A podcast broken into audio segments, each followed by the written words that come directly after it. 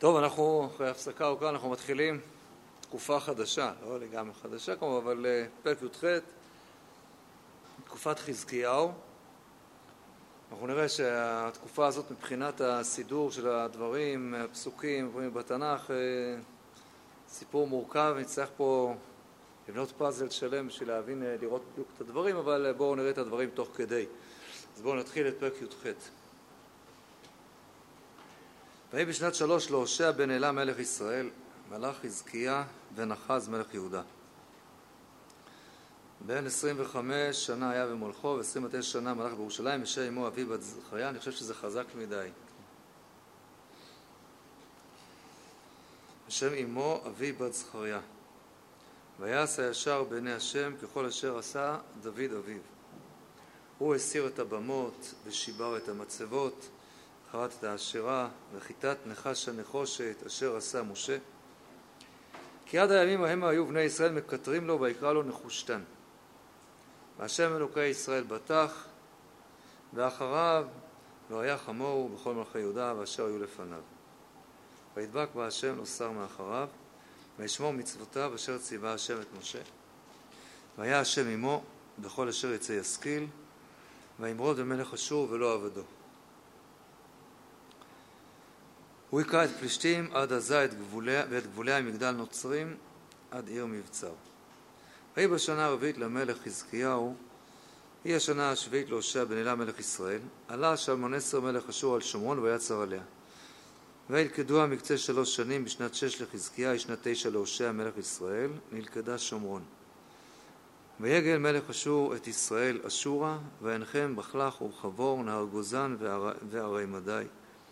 על אשר לא שמעו בקול השם אלוקיהם, ויעברו את בריתו, את כל אשר ציווה משה בית השם, ולא שמעו ולא עשו. וב-14 שנה למלך חזקיה עלה סנחריב מלך אשור על כל ערי יהודה הבצורות ויתפסם. וישלח חזקיה מלך יהודה אל מלך אשור לחישה לאמור חטאתי שוב מעלי את אשר תיתן עלי אשא ויעשה מלך אשור על חזקיה מלך יהודה שלוש מאות כיכר כסף ושלושים כיכר זהב. ויתן חזקיה את כל הכסף הנמצא בבית השם ובאוצרות בית המלך. בעת ההיא קיצץ חזקיה את דלתות היכל השם ואת האומנות אשר ציפה חזקיה מלך יהודה ויתנם למלך אשור. נמשיך. וישלח מלך אשור את טרטן, את רב סריס ואת רב שקה מן לכיש אל המלך חזקיהו בחיל כבד ירושלים. ויעלו ויבואו ירושלים ויעלו ויבואו ויעמדו בתעלת אבחה עליונה אשר בסעדת שדה חובס. כן, אין ספק שזה היה כנראה בראש חודש, לאור מה שאנחנו לומדים עכשיו בסרט ברכות, והם שכחו בתפילה, אפשר להגיד יעלה ויבוא, לכן כתוב ויעברו, ויעלו ויבואו, ירושלים, ויעלו ויבואו. יכול להיות.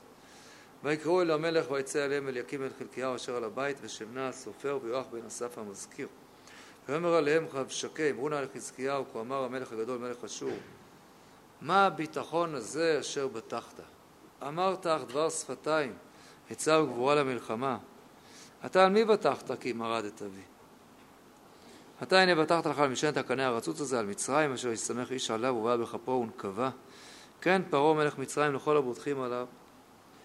וכי תאמרו אלי אל השם אלוקינו בטחנו, הלא הוא אשר הסיר חזקיהו את במותיו ואת מזבחותיו, ויאמר ליהודה ולירושלים לפני המזבח הזה תשתחוו בירושלים, ואתה התערב נא את אדוני את מלך אשור, ואתנה לך אלפיים סוסים, אם תוכל לתת לך רוכבים עליהם. ואיך תשיב את פני פחת אחד עבדי אדוני הקטונים, ותפתח לך על מצרים לרכב ולפרשים? אתה מבלעדי השם עליתי על המקום הזה להשחיתו, השם אמר אלי עליה לארץ הזאת בהשחיתה. ויאמר אליקים בן חלקיהו בשבנה ויואח ורב שקד, דבר נא על עבדיך ארמית, כי שומעים אנחנו, ואל תדבר עמנו יהודית באוזני העם. אשר על החומה. ויאמר אליהם רב שקה, על אדונך ואליך שלחני אדוני לדבר את הדברים האלה. הלא על האנשים היושבים על החומה, לאכול את צואתם ולשתות את מימי רגליהם עמכם. ויעמוד רב שקה ויקרא בקול גדול יהודית, וידבר ויאמר, שמעו דבר המלך הגדול מלך אשור. כה אמר המלך, אל ישיל לכם חזקיהו, כי לא יוכל להציל אתכם מידו. ואל יבטח אתכם חזקיהו אל השם לאמור, הצל יצילנו השם. ולא תינתן את העיר הזאת ביד מלך אשור. אל תשמעו על חזקיהו, כי כה אמר מלך אשור, עשו איתי ברכה וצאו אליי, ויכלו איש גפנו ואיש תאנתו, ושתו איש מי בורו.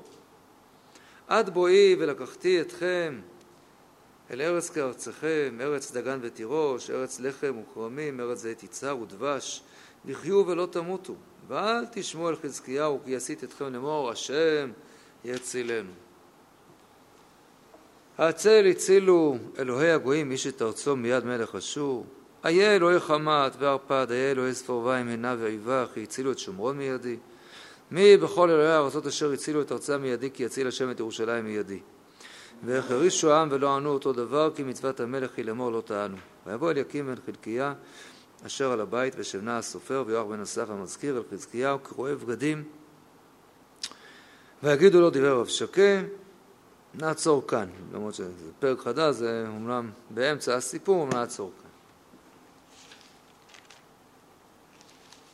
טוב, אנחנו עוברים לדבר פה, כן, על אה, אחד המלכים היותר אה, טובים שהיו בכל שושלת בית דוד, חזקיהו מהצדיקים הגדולים, ודי לנו מה שכתוב בפסוק ה' בהשם אלוקי ישראל בטח, ואחריו לא היה חמור בכל מלכי יהודה, באשר היו לפניו.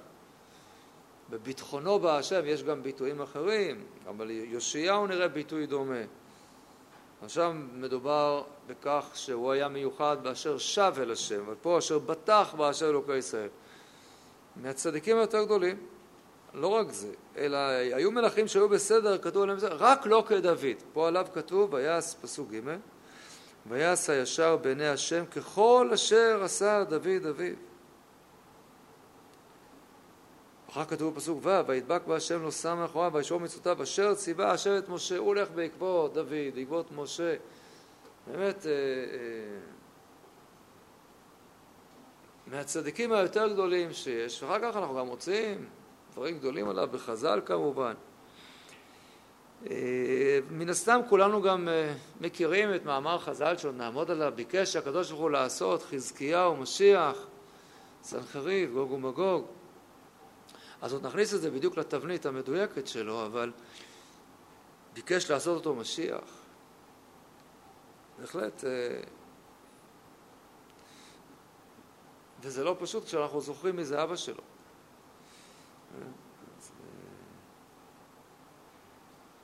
אחז, הרשע, עם כל הדברים הנוראים שעשה, אחז.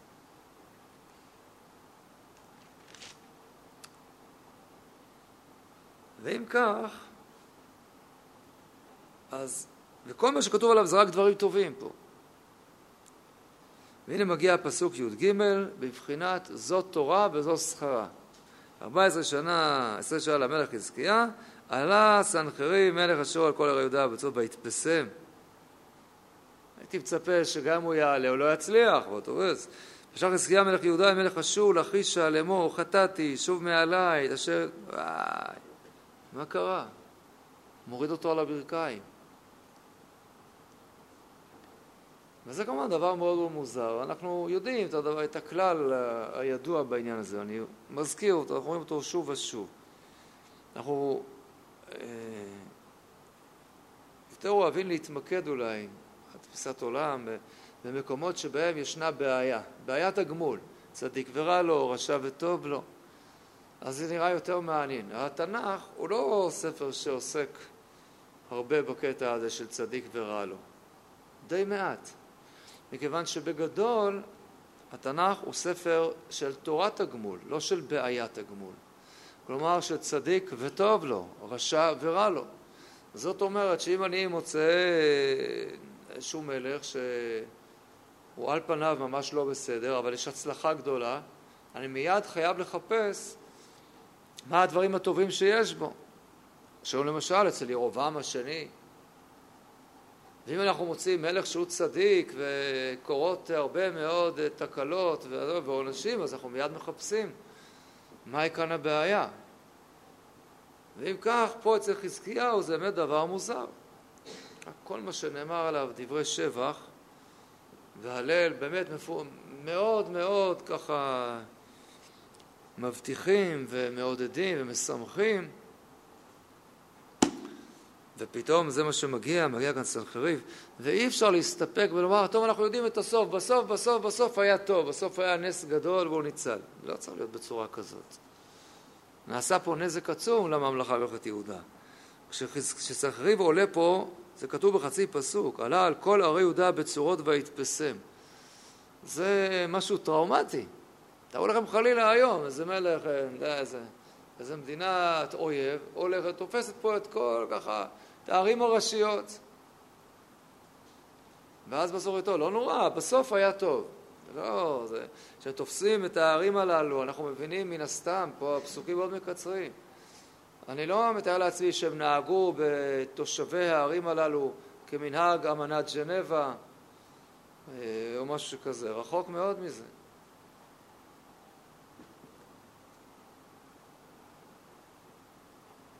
עד כדי כך שחזקיהו צריך פה לעשות, ככה לקחת מהאוצרות ולתת לו.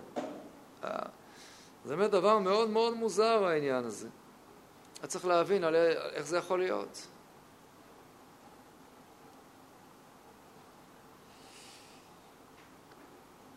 נחזור רגע לפסוק ט' ויהי בשנה הרביעית, יש על שביל להושע בן אלה, עלה שלמן עשר מלך אשור על שומרון, והיה ויקדם קצה שלוש שנים, עד שיש לחזקיהו, ויגל מלך אשור את ישראל אשורה, ויחם בחלב וחבון, הר גוזן והרי מדי.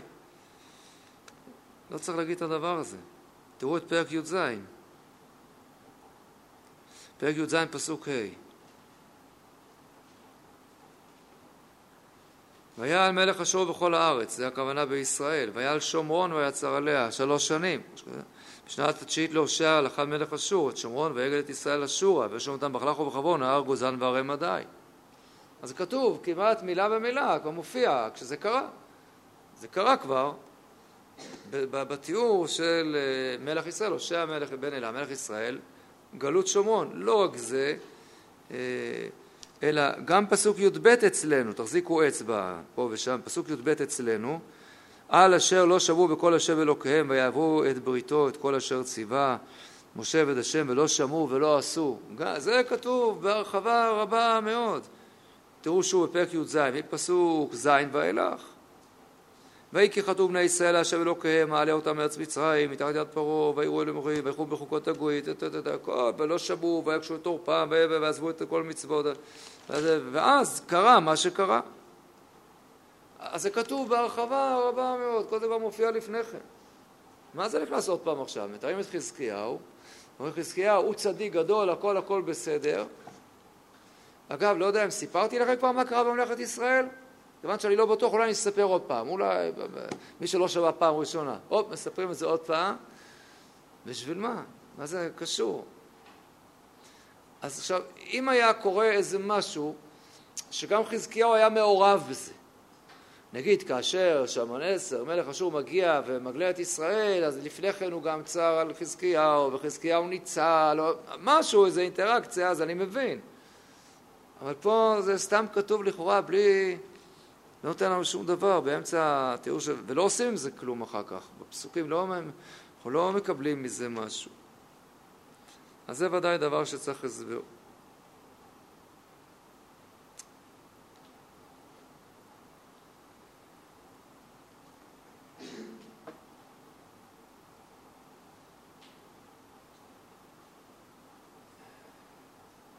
כאשר אה, עולה סנחריב על הרי יהודה ותופס אותם.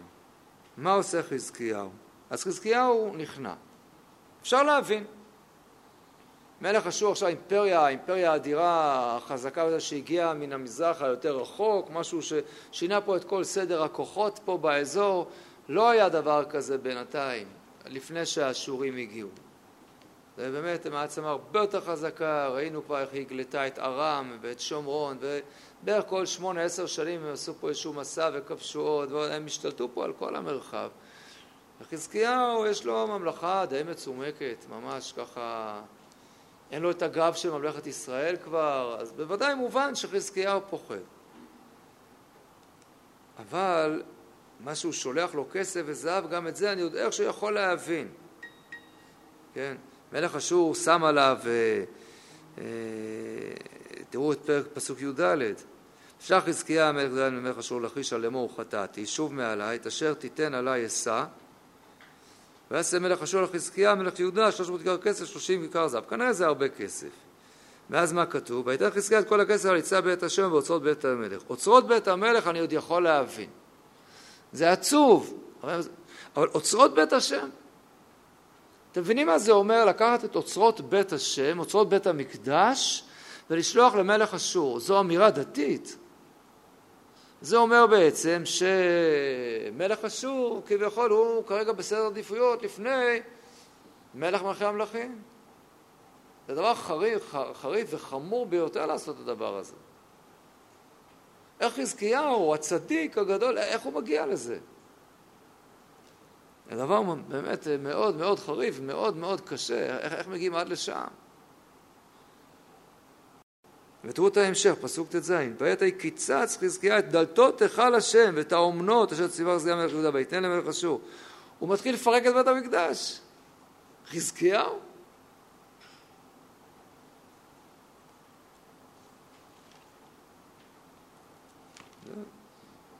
ואת קיצץ חזקיה דלתות היכל השם. זה, זה מזכיר משהו? אולי מישהו שכבר קיצץ שם עשה דברים דומים?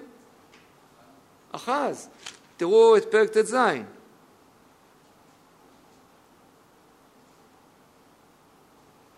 תראו מה כתוב שם.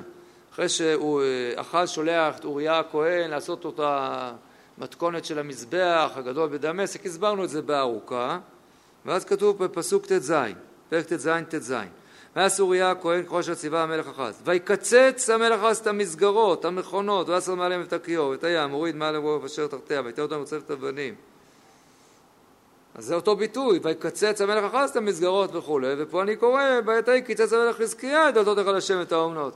אותו ביטוי ממש כמעט. איך זה יכול להיות? אין מישהו שיותר מנוגד לכאורה לאחז מאשר חזקיה הבן שלו. זה באמת דבר מאוד מאוד מאוד מוזר, איך הוא מגיע לכזה דבר.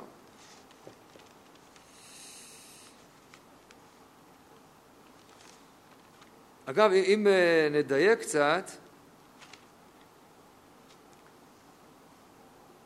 תשימו לב ככה דיוק מעניין בפסוק ט"ז.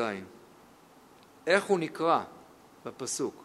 זו דוגמה קלאסית, ככה, איך הנבואה לפעמים מביעה ככה את אה, עמדתה בעדינות. בית ההיא קיצת חזקיה או חזקיה מלך יהודה, איך הוא נקרא פה? אתם רואים שהוא נקרא פעם כך פעם כך, וקל לראות מה ההבדל. כשהוא מקצץ אז כתוב מה? בעת ההיא קיצץ חזקיה. את מה? את דתות על השם, ואת האמנות אשר ציפה חזקיה מלך יהודה. כשמדברים על הדבר, הדבר הטוב שהוא עשה, כשהוא ציפה אותם, הוא זה שהוא הכיל אותם וציפה אותם, ואז הוא נקרא חזקיה מלך יהודה. כשהוא מקצץ, אז הוא נקרא חזקיה, אז מקצצים גם בדר... בביטוי, לא חזקיה המלך, אלא סתם חזקיה, לא חזקיה מלך יהודה. אז איך הגענו לכזה דבר? איך חזקיה מלך יהודה מגיע פתאום לעשות דברים שכאלה מאוד מאוד מוזר? בכל אופן, כניעה מוחלטת למלך אשור, לא רק כלכלית ביטחונית, אלא זה נראה משהו גם דתי. זה דבר שממש קשה, קשה מאוד להבין אותו, כן. אפשר, אפשר. אני, אני מתאר לעצמי ש... מה אתה אומר אם הוא היה צריך גם לתת, זה הפיקוח נפש ממש, גם את הארונים הקרובים? מה, מה היית אומר? היו נותנים. אתה מרגיש כבר חוסר אה, נעימות. כן, אני מתאר לעצמי שכמה היה הזהב שם, אני יודע, בדלתות היכל השם. אי אפשר לארגן את זה משום מקום אחר בארץ. אין, אין, עוד, אין עוד זהב בארץ, הכל נעלם וזה, זה... שוב, אפשר לסנגר ולהגיד שהכל באמת זה, אבל אה, הייתי מצפה שהוא יגיד, אה, עד כאן. בואו ניקח מלך קצת פחות ירא שמיים ממנו. אחאב.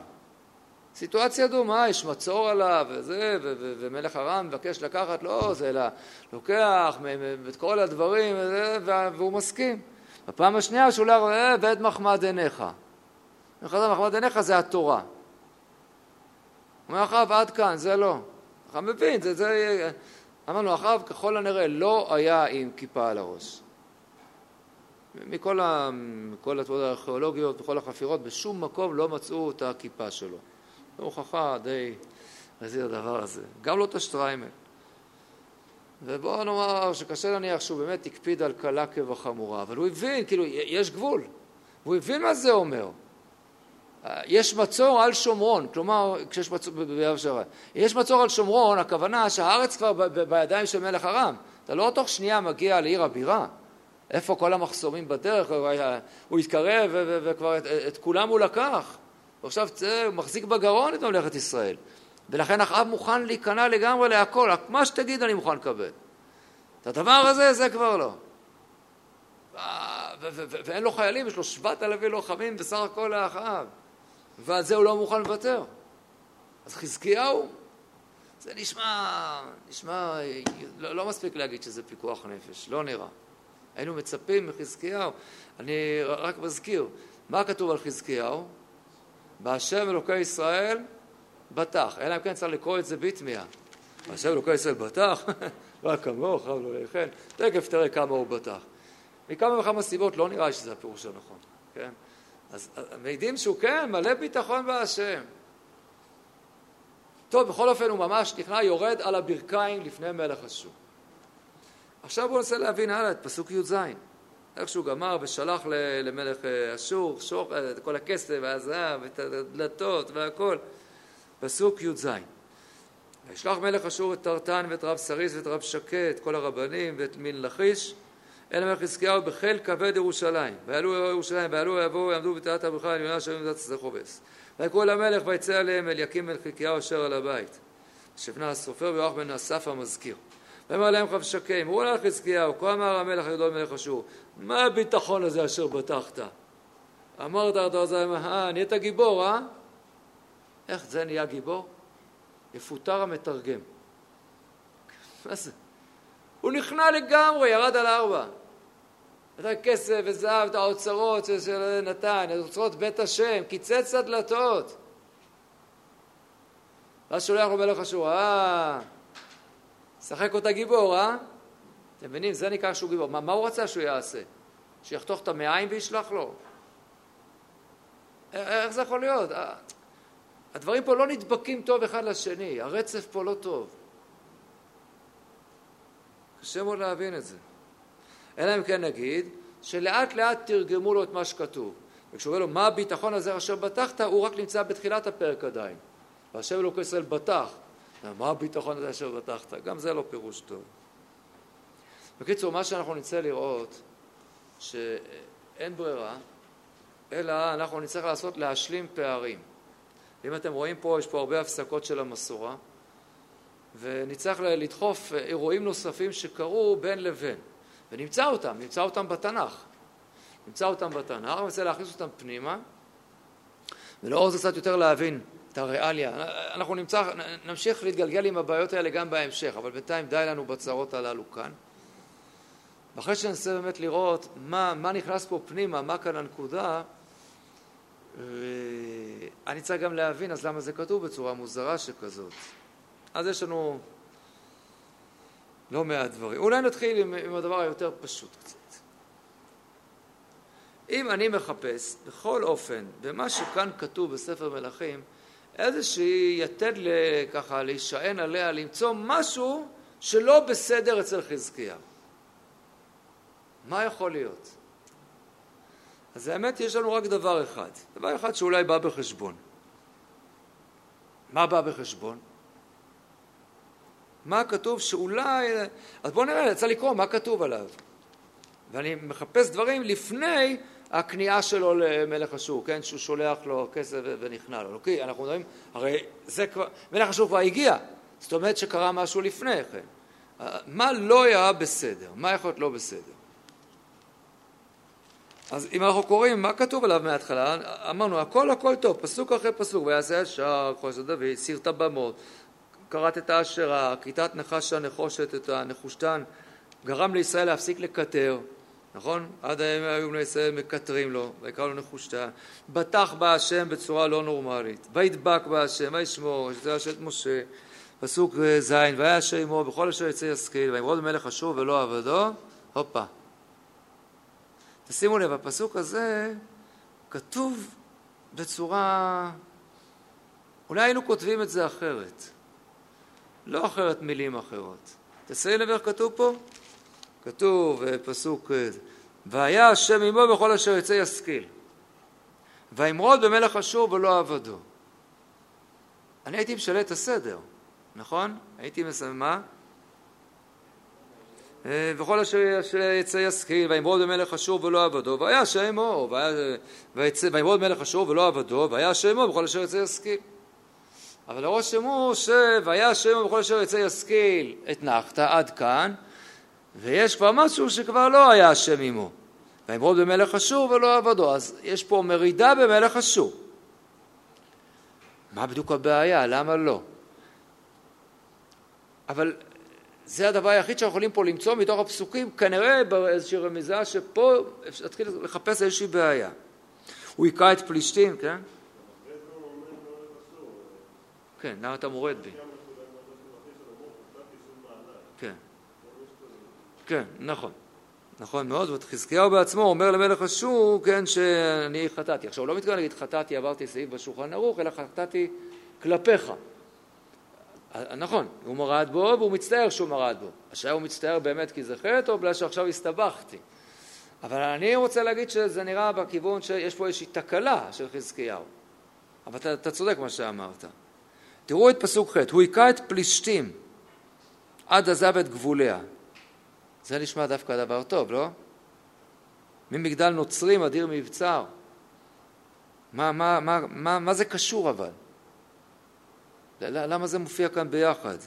לכאורה, אם זה חלק מההצלחות שלו, זה היה צריך להופיע ב"והיה אשר עמו". חוץ מזה יש מרד במלך אשור. טוב, כנראה שאין מנוס מלומר שאם אנחנו רוצים לחפש מה לא היה בסדר במרידה הזאת במלך אשור, הפסוקים פה רומזים לנו בצורה מאוד מאוד בולטת איפה כדאי לחפש את הבעיה. איפה נמצא אותה? אצל מי? במרד של שומרון. ולכן באים פה עכשיו בדיוק הפסוקים האלה על מה שקרה במקביל בממלכת ישראל. בואו נראה מה קרה בממלכת ישראל. פרק י"ז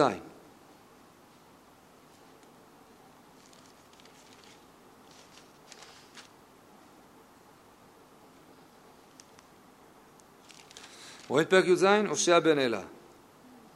פסוק י"ז. אה, פרק י"ז פסוק א'. בשנת 12 של האחת ביהודה מלך הושע בן אלה בשומרון על ישראל תשע שנים, זה המלך האחרון. והיה שרה בעיני השם רק לא כמלכי ישראל שהיו לפניו. אתם זוכרים? דיברנו, הוא ביטל את ה... זה הזכרנו.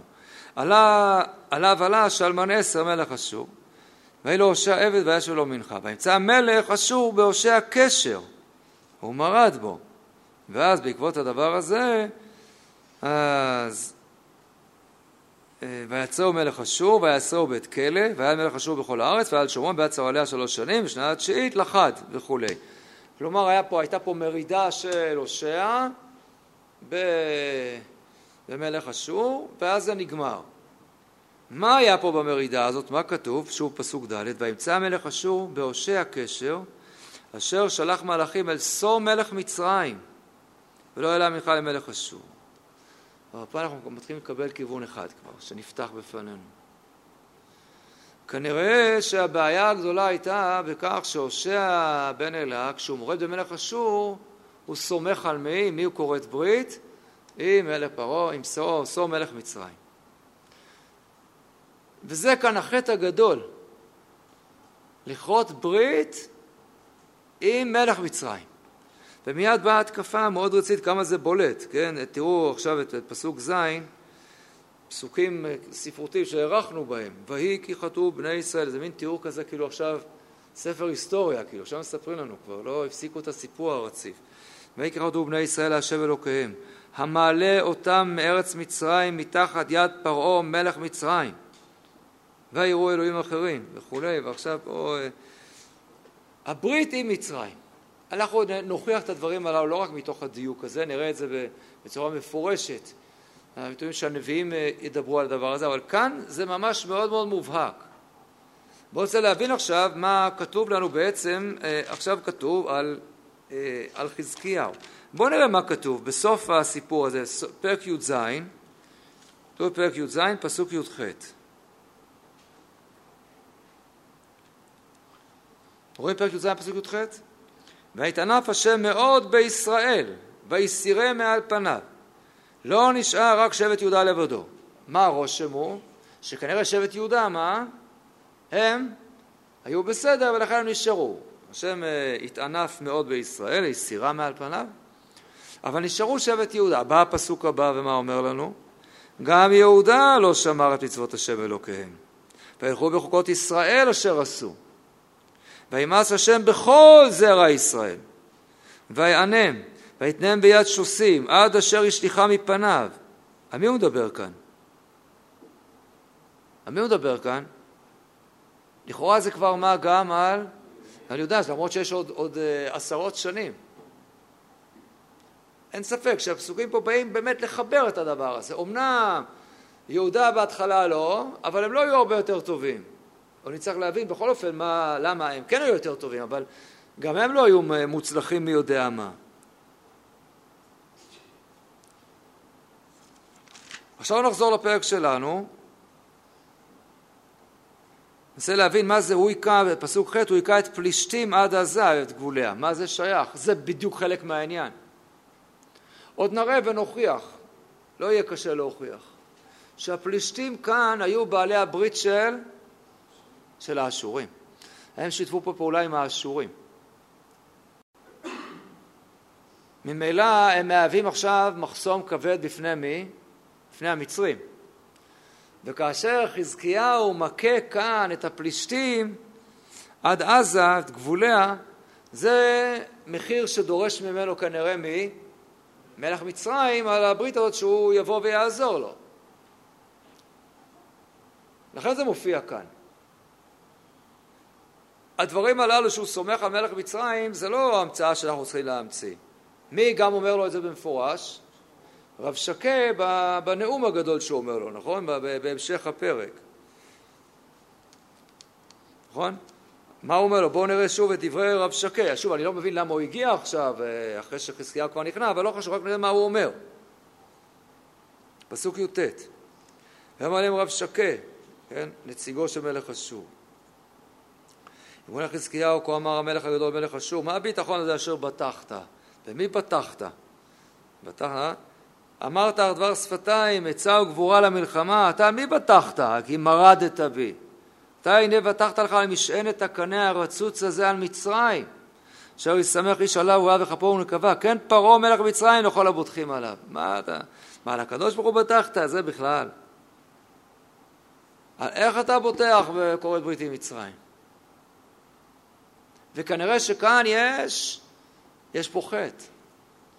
חטא לא פשוט, הסיפור הזה של uh, לסמוך פה על פרעה מלך מצרים, ונצטרך להבין למה זה, למה זה כזה חטא גדול. אבל בואו ניתן עוד איזושהי הוכחה נחמדה. וקצת נקבל איזשהו כיוון. זאת אומרת, כנראה שהכריתת הברית הזאת שלו עם, ה, עם המצרים היא מקבילה לכל החטאים שעושים במלאכת ישראל. תראו, יש פה ביטוי מעניין בפסוק ח', אני חוזר אליו. הוא היכה את פלישתים עד עזה ואת גבוליה, ממגדל נוצרים עד עיר מבצר. זה ביטוי מאוד מאוד נדיר. מישהו זוכר אותו מאיזשהו מקום אחר? איפה? לא. יש שם דבר, סוכה וכרם כעיר נצורה, דומה. לא זה, אבל הביטוי המדויק הזה, ממגדל נוצרים עד עיר מבצר. טוב, זה מספר שאתם לא מכירים אותו ככה, אני חושב, מה? כן, הפרק הקודם, בדיוק. כן. תראו מה כתוב באותו נאום, שכאילו שעכשיו הנבואה מסבירה את החטא הגדול של ישראל. אז תראו מה כתוב על ישראל. פסוק ח', פרק י"ז פסוק ח', על החטאים של בני ישראל, של, של, של ממלכת ישראל. וילכו בחוקות הגויים אשר הוריש השם לפני בני ישראל, ומלכי ישראל אשר עשו, ויחפאו בני ישראל דברים אשר לא כן על השם אלוהיהם, ויפנו להם במות בכל עריהם, ממגדל נוצרים עד עיר מבצר. ויציבו להם מצבות באשרים כל גבעה גבוהה ותחת כל עץ רענן ויקטרו שם וכל הבמות כגויים אשר הוגלה הגלה השם מפניהם ויעשו דברים רעים להכניס את השם ויעבדו הגילולים אשר אמר השם להם לא תעשו הדבר הזה ויעד השם בישראל וביהודה שוב ביד כל נווה כל חוזה יש פה הקבלה כשחזקיהו מכה את הפלישתים מ... כן, אה, עד עזה, אז זה מקביל בפסוקים, תראו בכוונה בא הביטוי הנדיר הזה להעמיד אותנו, זה דומה מאוד לאותו, לאותו חטא שחטאו ישראל בכל העבודה הזרה שלהם. זה לכאורה חטא אה, מדיני, פוליטי. מה זה קשור לחטאים של עבודה זרה, שזה משהו, משהו רוחני לגמרי? אז זה נותן לנו כבר כיוון. זה לא סתם איזושהי בעיה של אסטרטגיה מוטעית. איך בטחת על פרעה מלך מצרים? אי אפשר לסמוך עליו. אצלו מילה, לא מילה. אי אפשר לסמוך עליו. משענת קנה רצוץ. זה, זה יכול להיות, ואז זה יכול להגיד לו, איך, איך אתה עושה דבר כזה טיפשי, לא הגיוני? זה מה שאומר לו רב שקה. אבל הנביא פה כנראה אומר לנו משהו אחר. יש פה משהו רוחני בעייתי. הברית הזאת עם פרעה מלך מצרים.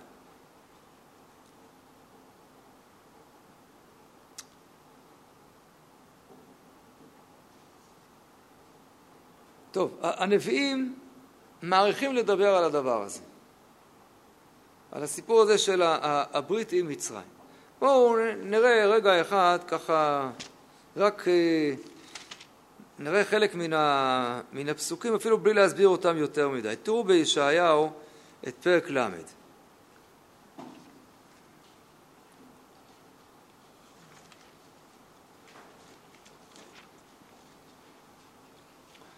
ואת ישעיהו פרק ל' הוי בנים סוררים נאום השם לעשות עצה ולא מיני ולנסוך מסכה ולא רוחי למען שפות חטאת על חטאת לא, לא מסביר פה כל מילה, לא חשוב כרגע לענייננו. ההולכים לרדת מצרים, ופי לא שאלו, לעוז במעוז פרעה, ולחסות בצל מצרים. והיה לכם מעוז פרעה לבושת, ויחסות בצל מצרים לכלימה. כי היו בצוען שריו ומלאכיו חס יגיעו, כל לוביש כל עם לא יועילם. לא לעזר ולא להועיל, כי לבושת וגם לחרפה. הנביא יש לו פה ביקורת אדירה, איך הלכתם? איך הלכת חזקיהו לרדת למצרים? ופי לא שאלו, לא שאלתם בקדוש ברוך הוא, לא שאלתם אם, אם מותר או לא. אסור, אסור, בשום פנים ואופן, זה לעוז במעוז פרעה, לחסות בצל מצרים. מההקשר של הפסוקים הקשים על מלאכת ישראל, אנחנו יכולים לקבל איזשהו רושם. חטאו ישראל להשם אשר הוציאו אותם ממצרים, מפרעה מלך מצרים. כנראה שיש פה איזשהו כיוון, לחזור, לחסות, זה לא סתם ברית עם פרעה, זה להיכנס תחת החסות של פרעה. זה מבחינה מסוימת לחזור למצרים. ביטול יציאת מצרים. אנוכי ישב לבראש אשר הוצאתיך מארץ מצרים. אתה עכשיו הולך ונכנע לפרעה מלך מצרים. תראו את הפרק הבא בישעיהו. תראו את פרק ל"א. הוי היורדים מצרים לעזרה, על סוסים יישענו, ויבטחו על רכב כי רב, ועל פרשים כי עצמו מאוד. ולא שעו על קדוש ישראל, ואת השם לא דרשו. איך אתם סומכים על המצרים ולא על הקדוש ברוך הוא? ואמרו חכם ויבא רע, ודבריו לא הסיר, וקם על בית מרעים, ועל עזרת פועלי אבן, לא חשוב. ומצרים אדם ולא אל, וסוסיהם בשר ולא רוח. והשם יטה ידו וכשל עוזר ונפל לזור ויחדיו כולם מכליון. למה הוא רומז? והשם יטה ידו וכשל. מה הוא רומז? לפסוקים קצת שמה? מה? ל... ים סוף, וכן, משה נוטה את ידו, וכל רכב פרעה והכל... אז אני עוד לא מבין בדיוק למה. אבל אנחנו מקבלים פה איזשהו כיוון. חזקיהו עשה פה מהלך, נראה עוד מה הוא עשה. מה שכתוב באשר לכל ישראל בטח, נראה שיש לזה על מה להישען. אנחנו נראה את הדברים שהוא בפועל עשה. עשה דברים, לא סתם כתוב, בטח בא השם, כן, וכל מי שבא לשאול אותו אמר לו מה יהיה, יהיה טוב. עכשיו זה בטח, אמר לו בעזרת, הכל יהיה בסדר. תגיד שלוש פעמים תהילי ויהיה בסדר. לא, אנחנו נראה שזה גם לווה במעשים. משמעותיים ואמיצים מאוד, מהפכניים מאוד מאוד. והוא יוצא למרד במלך אשור, אולי זה דבר נכון לעשות אותו. אבל הצורה הזאת של המרד במלך אשור, לסמוך על פרעה מלך מצרים, לכרות איתו ברית, להיכנע אליו, לעוז ומעוז פרעה, לחסות בצל פרעה, זה לעשות בלי לבקש אישור מהקדוש ברוך הוא, זה הדבר שעליו ככה פה אה, מגיע עונש קשה מאוד. אתה רוצה באמת לראות מה עולה בדבר הזה? אז מלך אשור מגיע ומהר מאוד אתה תראה שמצרים לא עוזרים לך שום דבר. כמו שמצרים לא עזרו שום דבר לממלכת ישראל. אי אפשר לסמוך עליהם. אף פעם הם לא באו לעזור כשבאמת היה צריך. מה, לצבא הרכב והפרשים? כי אתה פוחד מהצבא הרכב הגדול של מלך אשור? מה אתה חושב שהסוסים של אה, המצרים? זה בשר, לא רוח. אז זה שמצרים הוא איזה אל? מצרים אדם ולא אל. אי אפשר ללכת על הדבר הזה. זה גם דבר מאוד מאוד כואב. מה, מה ראה חזקיהו לעשות את הדבר הזה? מה מוליך אותו לכיוון הזה שהוא כאן אה, כל כך אה, סופג ביקורת? אז, אז נצטרך לראות, נצטרך באמת לראות. כשאני רוצה לבדוק קצת אה, איזה דברים עשה פה חזקיהו, מה זה, איפה אני צריך לחפש? איפה יש היגיון לחפש קצת? יש עוד מקום שמספרים על חזקיהו, מה אתם אומרים? נראה לי שאתם יודעים. מה? בואו נגיד דברי הימים. אז בואו רק נפתח, אחר כך נראה את דברי הימים רק, ונראה שבדברי הימים, אפילו רק ממבט קצר, אנחנו נראה שהרבה הרבה יותר ארוך מאשר התיאור שמופיע אצלנו בספר מלכים.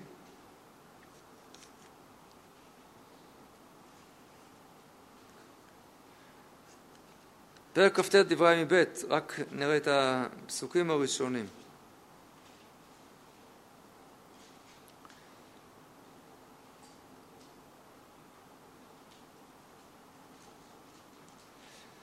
יחזקיהו מלך בן עשרים וחמש שנה ועשרים ותשע שנה בירושלים שאמו אביה בת זכריהו. ויעשה ישר בעיני השם ככל אשר עשה דוד אביו.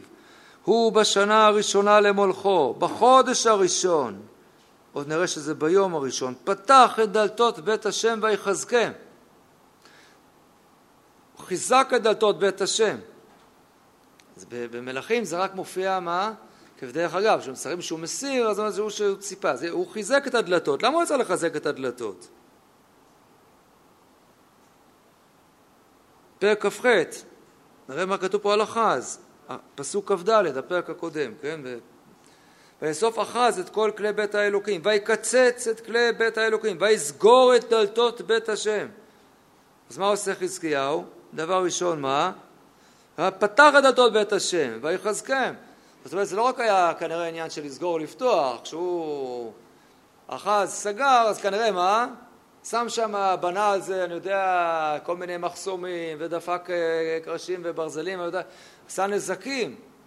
ואז כשחזקיהו פותח, הוא צריך גם מה לעשות לחזק. עכשיו אנחנו מבינים אולי למה הוא שם שם אומנות, לחזק, לצפות, שיראה גם יפה, איזה יופי. זה עושה ממש בהתחלה. ויבא את הכהנים ואת הלוויים ויעשם לרחוב המזרח ויאמר להם שמעוני הלוויים מתי יתקדשו? וקדשו את בית השם אלוקי אבותיכם והוציאו את הנידה מן הקודש לעבודה זרה כי מעלו אבותינו ועשו הרע בעיני השם אלוקינו ויעזבו וישאו פניהם ממשכן השם ויתנו עורף. גם סגרו דלתות האולם ויכבו את הנרות וקטורת לא הקטירו ועולה לא העלו בקודש לאלוקי ישראל ויהי קצף השם על יהודה וירושלים. ויתנם לזהבה לשמה ולשרקה כאשר אתם רואים בעיניכם והנה נפלו אבותינו בחרב ובני ובנותינו ונשינו בשבי על זאת. היה שבי גדול אני מזכיר בימי אחז ועתה עם לבבי לכרות ברית להשם אלוקי ישראל וישוב ממנו כל אפו בניי אתה אל תשאלו כי בכם בחר השם לעמוד לפניו לשרתו להיות לו משרתי ומקטירים. ומתחיל פה וואו טררם שלם. פה סיפור ארוך. זה לא סתם חזקיהו בטח בהשם. משהו ככה אמורפי. חזקיהו אנחנו נראה מה הוא עושה כאן. איזה תהליך מדהים הוא עושה כאן. תהליך באמת גדול מאוד עם כל כך הרבה ככה עידוד נבואי לדברים הללו, כל כך הרבה ביטויים חיוביים. אז מה קורה? איך הוא נופל בסיפור הזה עם מצרים? מה כל כך חמור בזה? מה בדיוק הנקודה? טוב, לאט לאט.